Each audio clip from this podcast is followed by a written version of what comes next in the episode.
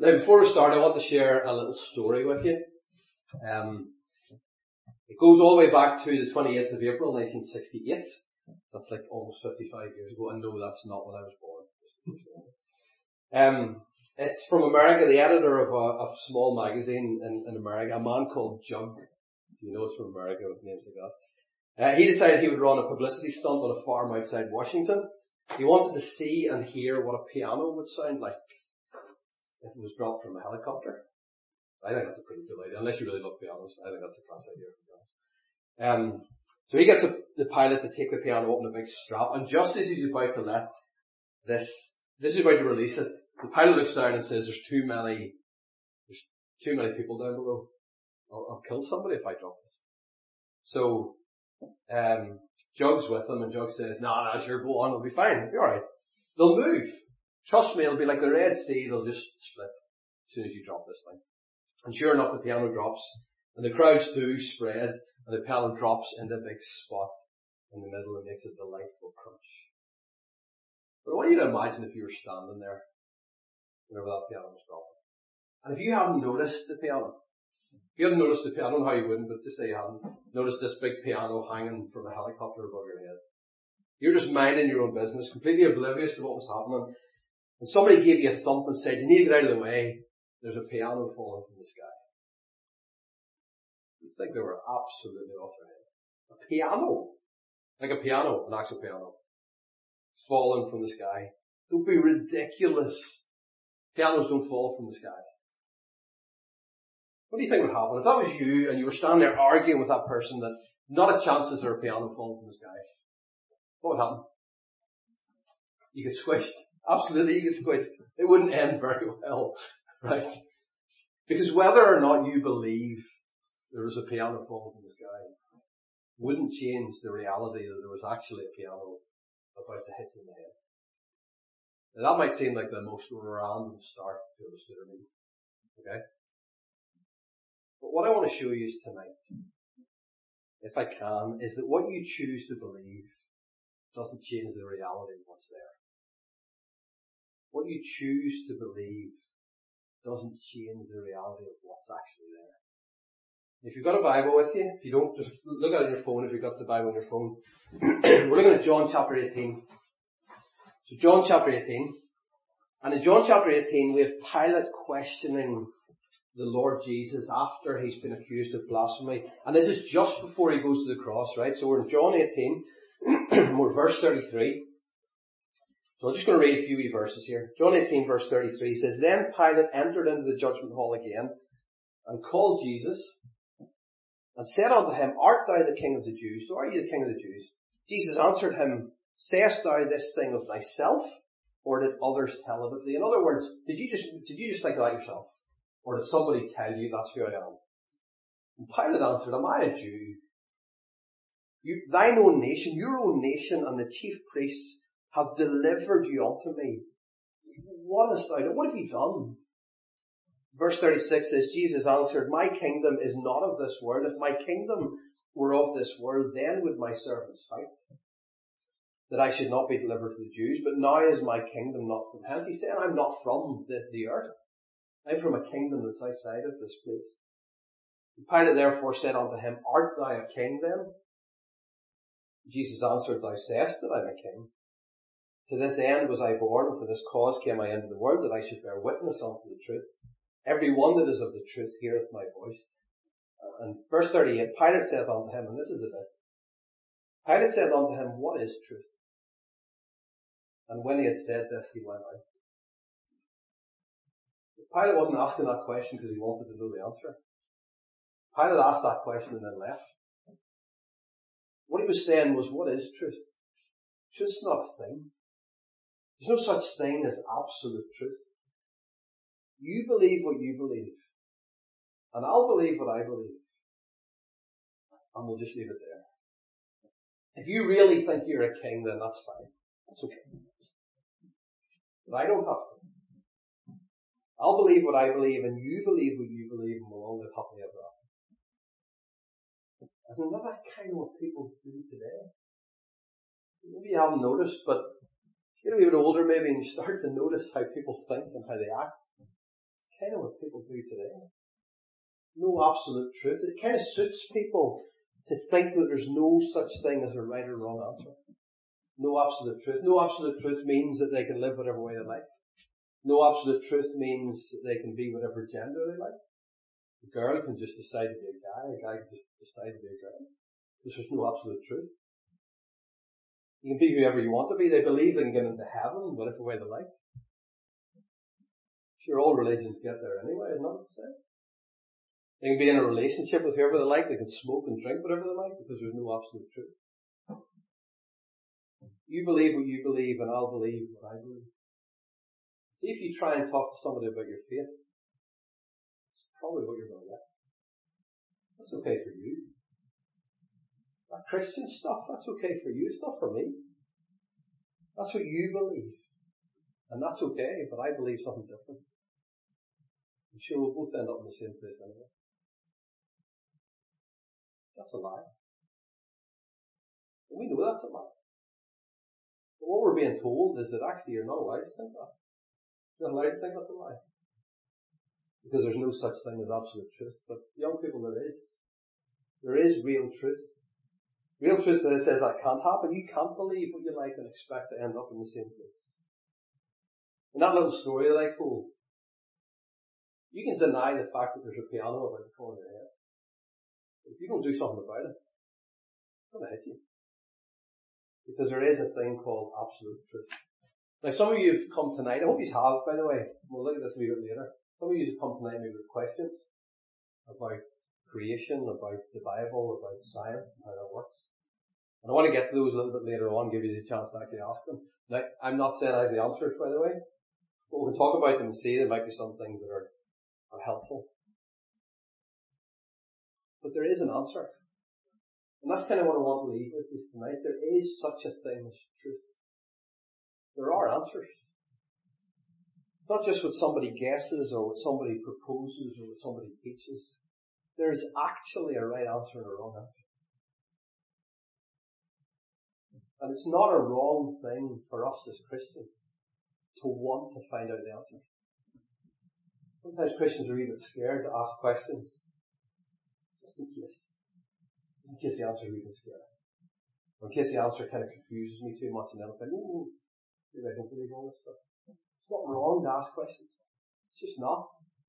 It's not wrong to want to know the answers. How old is the earth? When did the dinosaurs die? Did the flood actually cover the whole world? Did God use evolution? Is God actually there at all? How come the stars are like billions of miles away and yet we can still see them? What about the really old rocks? How do we answer that? These aren't wrong questions. These are good questions to ask. Really good questions to ask.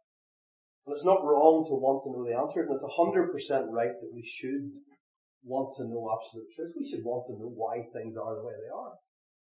We should ask questions. Where do we find it? Where do we find absolute truth? Absolute guaranteed truth. Flick over in your Bible, still in John, flick over to John chapter 8. Please, John chapter 8. So John chapter 8 verse 31, or we'll start pretty much in verse 31. So this is Jesus speaking to his disciples, John chapter 8. And in the middle of verse 31, he says, continue in my word. So he says, if you continue in my word, then are you my disciples. Then are you my disciples. And listen to this. And you shall know the truth. And the truth shall make you free. If you continue in my word, you will know the truth. And the truth will make you free. Now that means the truth will give you freedom and understanding. The truth will give you freedom and understanding. That's a wonderful thing. The truth will give us freedom and understanding. So let's do it. Let's try and answer some of those questions. First of all, I want to answer the question. It's maybe not a question you've asked, a question some people ask. Is science evil? That's the question. Is science evil? Is science wrong? Is it the enemy of the Bible? Is science evil? Anybody want to give me a definition of science? What is science?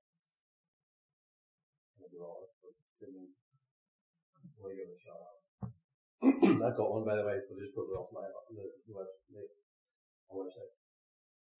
So is now what is science? Who does science? School.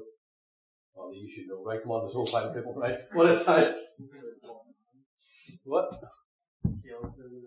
Anybody want to give me that? Just crack at it. I mean, what, what, how would you define science? Biology, chemistry. Okay, the subject's okay. I could then ask what are each of those, but that's okay. That's unfair. Okay. Right, so I'll give you the definition I have there, but that it certainly ties in with all of those three. So science by definition, this is this isn't the, the perfect definition necessarily, but I think it kind of helps. So science by definition is a systematic, so like a logical, evidence-based approach to understanding the world. Okay, it's a logical, evidence-based approach to understanding the world. It involves making observations, conducting experiments, proposing hypotheses, explain that in a minute, and analysing the data to test those hypotheses.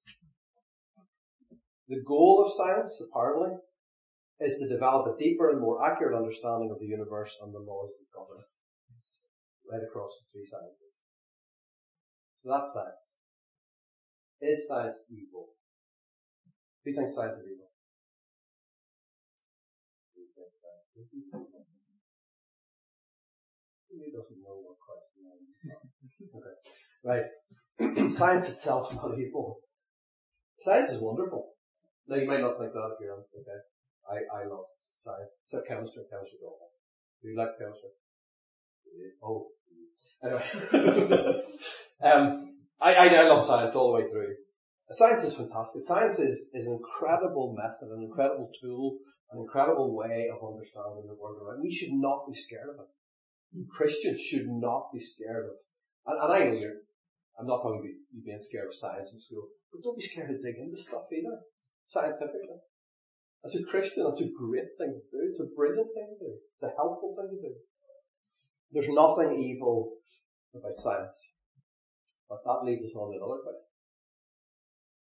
Has science made God redundant? So redundant, in case you don't really know that word, redundant effectively means unnecessary, no longer relevant, no longer needed. Has science made God redundant? is the question. If we have science, then do we still need God? So that's a question people have battled with for years. We have science, do we still need God? Science is advancing so much. Do we still need God? I want you to imagine you come in tonight and there's a cake sitting in the middle of the floor. Nice cake, chocolate cake. Chocolate? Yeah. Chocolate. Okay, so it's chocolate cake, right? So if you saw that, if you walked in here and there was a cake sitting there, you would have some questions. Okay? First question might be, who put that there? What's it for? Who made it? Why did they make it? Why is it sitting in the the floor? Is it edible and can I have it? Okay? Those are hmm. probably the questions you would have. All those. Or maybe just go straight to can I have it? I don't know. But anyway, let's say you have the other questions. If we use science, do you know science could take that cake and it could tell you what's in it? It could tell you how much sugar was used. It could tell you how much chocolate. It could probably give you a rough calculation on the amount of flour. Could tell you how long it was likely baked for, although maybe not exactly. It might even be able to tell you how fresh it was, because you want to know if the cake was sitting there for three weeks. Okay? But science couldn't tell you why it was there in the middle of the good. Wouldn't tell you whose birthday it was. Wouldn't tell you how somebody managed to get in and leave it there. It could tell you it was baked. It couldn't tell you if it was cooked for 40 minutes at 180 or 30 minutes at 190. It wouldn't know what type of oven it used or in whose home. It would be impossible for science to know these things. It's the same with the word. Science can help us understand the climate. It can help us understand physical forces. It can help us understand the human body, the biological cycle, the chemical reactions in our environment. Can help us develop new medicines, explore interesting technologies, and discover planets. It can't tell us why they're there. never tell us why they are. there. Can't tell us why they exist. Who decided the pattern? Why our bodies fail? How do the animals know what to do every single time? Why are they even there? Science can't answer those questions. Just can't. A. An excellent book that I um, read one time, pretty much talking about all of this. It's called Can Science Explain Everything? Is the question. Brilliant book. By John Lennox, a Cambridge maths professor. I think he's from Armagh. Now, I don't necessarily agree with everything in the book. I'll say that. So we'll be careful if you're reading stuff and use your own discernment and wisdom. But he's the one that used that example of the cake. Science can tell you it's a cake. Basically what he said. It can't tell you why it's there. Think about that. Science can tell you it's a cake. It can't tell you why it's there. And that's where this thing about a hypothesis comes in. Have you, do you know what a hypothesis, heard of hypothesis? Okay. There's a few nods in there, so somebody tell me what a hypothesis is. And every time I say this, I'm going to go hypothesis. So hypothesis. Okay. So somebody tell me what a hypothesis is.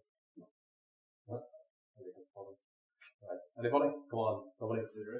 It's a theory. Okay. So it, it's a, it's a theory. It's a starting point. It's a starting point to, I think this will do this thing, or I think this is because of this. Okay, so yes, it's a theory. It's a good way to put it actually. It's a suggestion. It's a suggestion for how you think something came about or how you think something will react or respond. Okay? It's the basis of all science. All science is based on hypothesizing. If you present the hypothesis, your job is then to test that hypothesis, that theory, that suggestion, and see if it stands up against what you've observed, what you know, what you're aware of, what somebody else has already found. And that's really what science is. It's coming up with suggestions and then testing them to see if they work.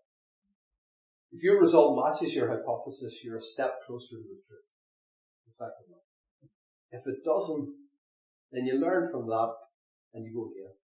And you go again. And you go again.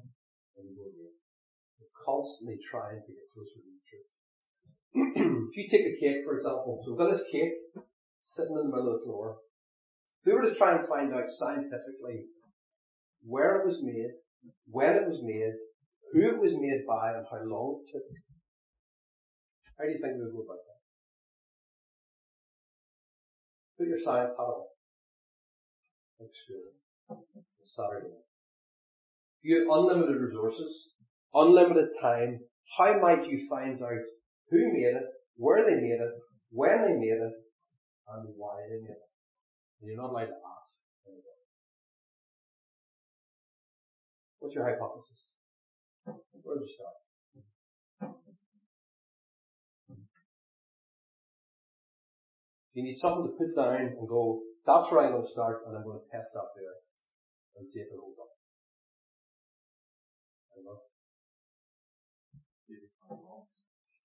the box, okay. So you're presuming somebody bought it, okay, that's, that's, okay. Maybe, they found the box, okay. That's not bad, yeah. You've already made a hypothesis, your hypothesis is somebody bought it from a shop. Okay, I was hypothesizing somebody put the effort in. Okay. Yeah, you could absolutely, and you, that would be your starting point. Okay, you might very quickly discount that if you can't find the box and you need to go back to square one again. My suggestion is I would need to, if I wanted to get right down to that level of understanding all of it and whys of that cake, I would have to replicate that. So I would have to make a cake. I'd have to take my hypothesis, which is that the cake uses 50 grams of cocoa powder, 100 grams of sugar, 3 eggs, and 200 grams of flour. That's where I'm starting. I don't know how accurate that is. I don't know. But I then make the cake. And then I would compare my cake to the actual cake and see how close I get. And then I keep on trying and trying until I get the exact blend of ingredients right. And once I've done that, then I have to put it in every oven in Northern Ireland and test it at every length of time until I got the exact cake every single time with the exact right ingredients in the exact right oven for the exact amount of time.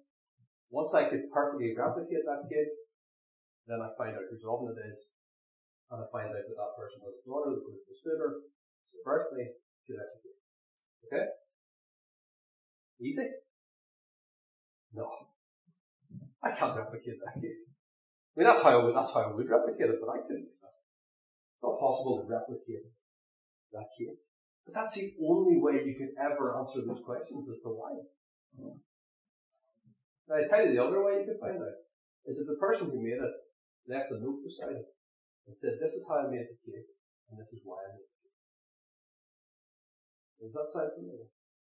You were to ask the question, how did the word begin? What's your answer?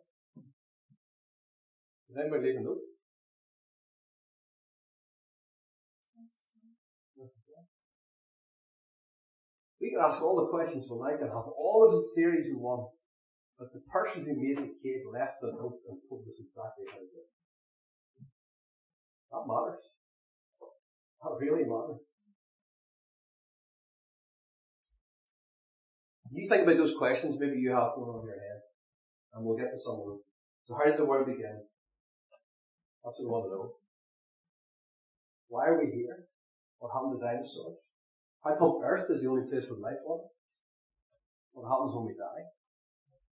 These are questions that people have. And people love to think that science has everything wrapped up. It doesn't. Can science explain everything? Nope. Is it helpful? Yep.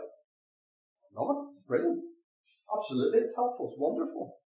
It doesn't answer every question. How did the word begin? Let's try and do this scientifically. Okay? Let's imagine the note wasn't left for. Let's try and do it scientifically. So first of all, what's your hypothesis? So run with me on this one. Your hypothesis might be the whole universe as we know it is packed into a tiny little dense state. Can't even see. About 14 billion years ago it exploded. It expanded, and it's been expanding ever since. That's a hypothesis. Okay? So we've got one. So where did the tiny pack of denseness come from? Not a clue. That's okay. We'll park that. We're dealing with just our hypothesis. So we'll figure that out later. Can we replicate it? Nope. Can't replicate it. Okay? What about a smaller scale? Can we replicate it? No. There's nothing on earth that exists that's that small and dense and we've never seen it. Can't replicate it. It's, it's not possible to replicate it. But does it fit with what we see? Partly. The big universe had to come from something. Okay, fair. You got background radiation in the in the in deep space that indicates some sort of intense heat and like maybe an explosion.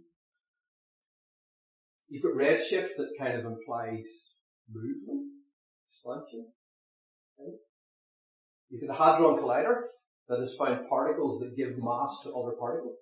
That's interesting. That's why everything could be so tightly packed and then out. So that might, might explain how you get all the universe into something so small. Then he asks, well, are there any other hypotheses? Mm. And off the scientists go and they spend their time trying to test that hypothesis. That's how science works. And that's effectively what is happening in the scientific community. The scientific community is off trying to further test that hypothesis. When they discover new things, they test it against the hypothesis. If they need to shift the hypothesis a wee bit, they'll do it. If it fits, then great, we'll work it in. They're searching for truth. That's genuine. That's genuine science. That's good science. I don't happen to agree with it. That's good, sound, reliable science. They've got a hypothesis, they're working towards it. Fine. I've got no problem with that. Neither should you. Perfectly good science. But, so is this next bit. And this is where people look at what Christians think and think you're nuts. That's perfectly good science. How did the world begin? Well, the Bible says go near Not for me. That's our hypothesis. Okay, where did God come from? I mean, he was there the whole time. Always has been. Somebody might say, okay, scientifically, can't prove that. We'll park that for now. Alright. Fair enough. Can we replicate it? No. We're not God. We can't replicate it. Does it fit with what we see? Well, God says He made the earth as a circle. It is a circle. We figured that out around 500 BC. He said that He made the water, water cycle to ensure that the rainwater ran into the rivers and the rivers ran into the sea and then made it to rise again into the atmosphere. We only figured that one out about 1600. But God said He also said everything would die and decay, even the earth itself. That was something scientists only discovered in 1865. God said it. So the evidence actually backs up the hypothesis pretty well scientifically. Any other hypotheses? No, don't need that. And then off the creation scientists go, there's a piles eh? of them. People love to forget that there's piles of Christian, God believing scientists as well. So off they go and they spend their time working to demonstrate that what God said is absolutely true, perfectly measurable, and scientifically so. That might seem like a wee strange thing to say, but I want you to see both of those are scientifically correct. Two proposals for how the world began.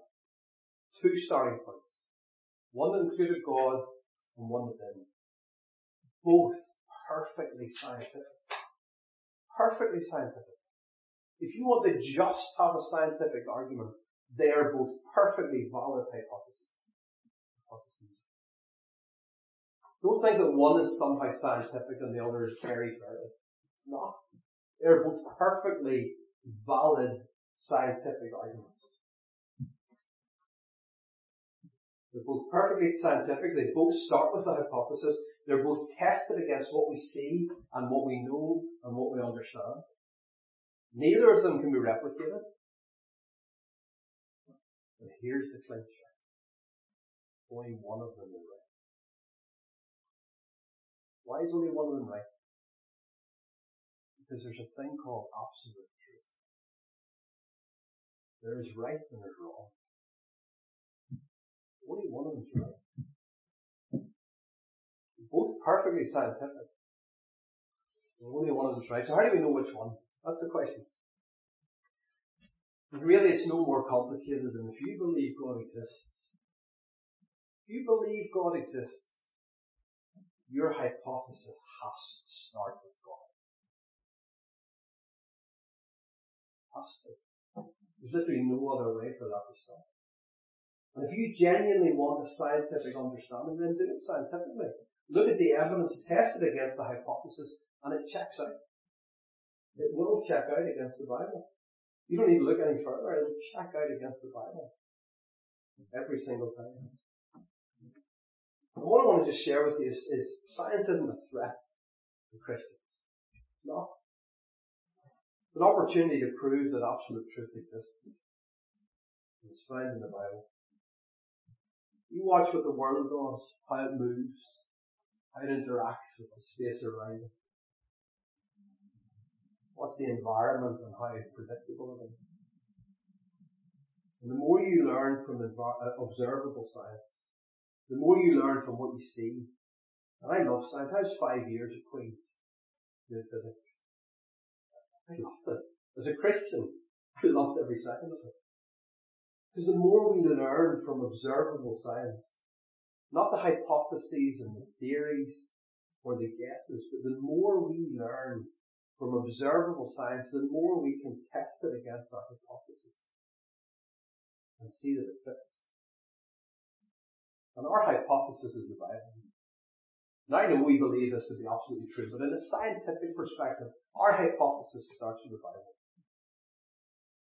Now that's not going to be the case for somebody who's not a Christian. You're never going to make them think that they have to start with God. They don't believe in God. Why would they start with Him? But if you do believe in God, why would you start with anything else? You wouldn't start with anything else. Science changes. Every year more things are discovered and added back into the hypothesis. Fascinating things, wonderful things. And if you listen to what they find, not the theories or the hypotheses, but what they actually observed, and you test it against your starting point, the Word of God, it'll always fit. But it doesn't fit all the science books. You know the science books that the older ones here were using when they were younger? The vast majority of them have been rewritten for you guys. Been rewritten because they've discovered more stuff. Pretty much every science book that ever existed has had to be rewritten or have additions to it or, or changes to it or somebody's written a paper on why it's wrong. Pretty much every scientific book that ever existed. In all that time, the Bible's never had to be rewritten. Because the hypothesis still fits. The more they discover, the more it fits. That's what science is looking for. Science is looking for the truth. You're starting in the wrong place. You need to start with God. And build on from there. Because once you start taking God out of the equation, you have to find some other way to make it work. That's why we have the theory of evolution, because if you take God out, what else do you have? Just people that appeared. There must be some way to make them all appear. Make them turn into animals and various other things. That's why you need the theory of evolution. At times it fits times it definitely doesn't. Big Bang Theory is the same. If God doesn't feature in your life, you need to find different answers. So just to finish this wee bit, I'm going to ask you you have any questions. Just to finish this wee bit, think back to that story. Start. The entire world can tell you there's no piano falling in your head. If the Bible tells you there's piano falling in your head, right. That's simple. The Bible's right. The entire world can be saying one thing. The Bible's right. It stands up every single time. Hopefully that helps just to give you a bit of a broad view of that. And do, uh, does anybody have any questions? Does anybody come with questions? Or do you have any thoughts on, or even some of those questions I threw at? No, Does anybody have any questions about those kind of, you talk about those things I've mentioned or questions of creation, or I think somebody mentioned the flood at some point. Anything you struggle with, you sort of think, that's the one that gets me every time. See if I, and I, I might not have the answers, but I might be able to tell you where to go. Uh-huh. One, oh, oh, who, who went one there? Oh. Yeah, one for me is whenever you're reading textbooks in school and you see like posters up on the walls of all the different like Jurassic periods and you see like it says 100 million years ago, 200 yeah. million years ago. Yeah. And that all kind of comes from carbon dating. Yeah. What's kind of, what's the Christian perspective on that then? Or how do you kind of look at carbon dating? Scientific perspective. Yeah. Um, that's a good question. Um, so actually quite a few tied into that in that, um, the age of the earth and all of that stuff is, is definitely tricky. Um, so the rocks, is where they kind of get that from, the geology side of things. There are three, from what I remember, there are three forms of carbon dating. There's, I think, C4, C14, and C, uh, anyway, C22? There's three forms of carbon dating anyway. They use C14. C14 is the one that gets them, that gets the scientists that have the hypothesis, they've already got the hypothesis the world's old because they needed it for the theory of evolution because the theory of evolution needs so much time. So they've got the hypothesis that the world is old. We know that carbon dating, sort of half-life of carbon allows you to date certain things. Um, I don't know if it works for the rocks. That's not the rocks, it's fossils it works for. Um, because the rocks are inanimate. Anyway, if something has life in it, they can use carbon to work out the half-life and it goes all the way back to, you can work out how old it is. Uh, two of the forms of carbon dating give a result within sort of thousands of years, somewhere between four and ten thousand years typically for The, um, the C14 gives the millions of years result. Now if you're working with a hypothesis of millions of years and you know that carbon dating isn't a perfected art, but it seems to give results, you'll naturally think the one that's giving you the millions of years one is the one that fits. And so it's been the one that's been accepted. but actually, Answers in Genesis actually do a good piece on this. Um, if you use either of the other two carbon dates, it gives it an Earth that's between four and ten thousand years old. I actually think in, in, the Bible you can work out that it's more like six thousand to be honest. You fall from Adam and Eve and then everybody had their son all the way up to can't go all the way up to Christ, you know. About six thousand years old. Uh, but the carbon dating actually ties in with that, just not C fourteen. Okay. Hopefully that makes sense. Yeah, it does. But you can understand why people they're not being sinister or evil. They're choosing the answer that best fits the hypothesis. It makes.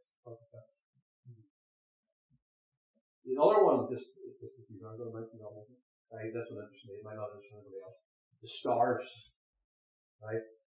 So does anyone know how, I can't remember, actually somebody like that. The, the, our nearest, the nearest star to us is X number of million light years away.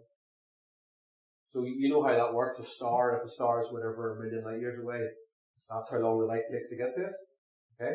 So if we can see it, that means the light's been traveling for that amount of million years. Okay? So naturally then that makes you think, well the earth has to be that old then to have got the light to come. The universe has to that old. Um, two, what I think are really good answers to that is one being whenever God made flowers, okay, so flowers and grass, do you think he put the seeds, so I'll show hands, because you, you, you, can decide this in your own mind. Do you think he laid the grass out as grass in the Garden of Eden? Or do you think he planted it deep in the ground as seeds and that just come up over time? So it was just like a big sort of soil pit. And then after like three months there was decent grass. What's your gut feeling on that? Did he make grass and flowers, or did he make all the wee seeds in the ground and eventually became grass and flowers? Gut feeling, grass and flowers? Soil, and just seeds. Okay, fair. Um, so, so my feeling is that if I can jump to the conclusion that when God says He made flowers, He actually made the flower, then when He made the stars, I think He's perfectly capable of making a star that had already shed its light towards the earth 98% of the way. When He made Adam, He didn't make Adam a baby, He made Adam a grown man. So why couldn't He make a mature star that was already shining? Possible. That's one, that's one answer. The other answer, which intrigues me more, I don't know if you've heard, so speed of light, anybody know what's interesting about the speed of light? What's useful in science about the speed of light? Right. It is very science the fastest thing, but even more than that, speed of light never, never changes. So they say the speed of light is constant. It's one of the few constants in the universe. Some people argue that and say actually the speed of light is slowing down. And I think that's a really interesting piece of science that I don't think they've quite pushed far enough. If the speed of light is slowing down, that means at some point it's faster. If it was faster, then is it not possible that light traveling what to us now seems like a million years? It's actually been 4,000 years. It's actually slowed down So I think that's an interesting angle. But if you had a creation scientist that was pursuing that, I think they'd find some really interesting stuff because non-Christian scientists I've been quite intrigued by the fact that of light seems to be slowing down over the last 50 years. Anyway, right, any other Uh, you said that like maybe the stars like already shining. Do you know if I'm not the Earth as well? So that would explain why the carbon dating, the carbon dating the 14 one. Showing you the fossils. It's another hypothesis, Joel. Uh, Joel, absolutely. So yes, it could. And I, this is the, this is the beautiful thing I think of the Bible. God has given us so much. And I think He's allowed us to enjoy science and what science brings. So you could absolutely run with that as a hypothesis and say, okay, let's say God did that. So then if he did that, that would mean, you know, other things would also be old and, and of a similar age. The challenge with no, not really. Challenge with that. Yeah, I, th- I think that's a, that's a perfectly fine hypothesis. You know? Yeah. I think the carbon thing is interesting that two of them show the age within thousands of years and the other one shows a really long one. Of course God could have. This is the thing. I think that's one thing you've got to stand back from every so often. Exactly like you've done and said, could God not have? The answer is always yes. But that's a great point, Joe. Yeah. Yeah. God of course could have. Could have done any of that. Yeah. Anything else? Any other questions? You can ask me questions at supper if you want. Um, one more, anybody? No? Any burning questions about things? That, what, do people challenge you with stuff? If you're talking about Christian things or creation or don't be scared to either. Don't be scared to have this conversation. Don't run away hiding when somebody asks you a question. Say to them, I don't know the answer, I'll try and find out, but there is an answer. Don't be scared of it. Okay, well then I'll wrap up and Alright, I'll let you pray. Okay. Dear Father, thank you for uh, the time we have together, just um, uh, about these things and um, considering absolute truth, Lord. And we thank you that the Bible's so clear on so many things. It just gives us that clarity and that understanding of, of your ways. And, uh, and we thank you for the fact that absolute truth exists, and even though the world tries to deny it, that we know that there's there's a, a Savior to be sought, and there's uh, a heaven to be won, and we need to be uh, in you, Lord, and we need to be trusting in you, and have our sins forgiven, and know that we are avoiding judgment. There's a judgment coming, Lord, and we pray that even to say we're friends and family, Lord, you help us just be faithful in speaking to them and sharing with them the absolute truth of the gospel. And we pray that you just help us, Lord, even as the guys that are interested in scientific things, as they maybe pursue those things and maybe get into careers and those maybe already um, thinking about those things and, and questioning things. You just help them to enjoy what science offers and enjoy what all of even even scientists that aren't Christians, just the wonderful work that they've done to, to bring things forward, to advance things. Uh, pray that you just help us to discern and help us to be wise and help us to know what we can take as observational and as as um, factual about how the world works um, to then uh, cut through the theories and apply them back to the, the scriptures and see that they fit every single time. So just help us with that, Lord. Help us uh, just even tonight to have a wee bit of fellowship together, a wee bit of fun together.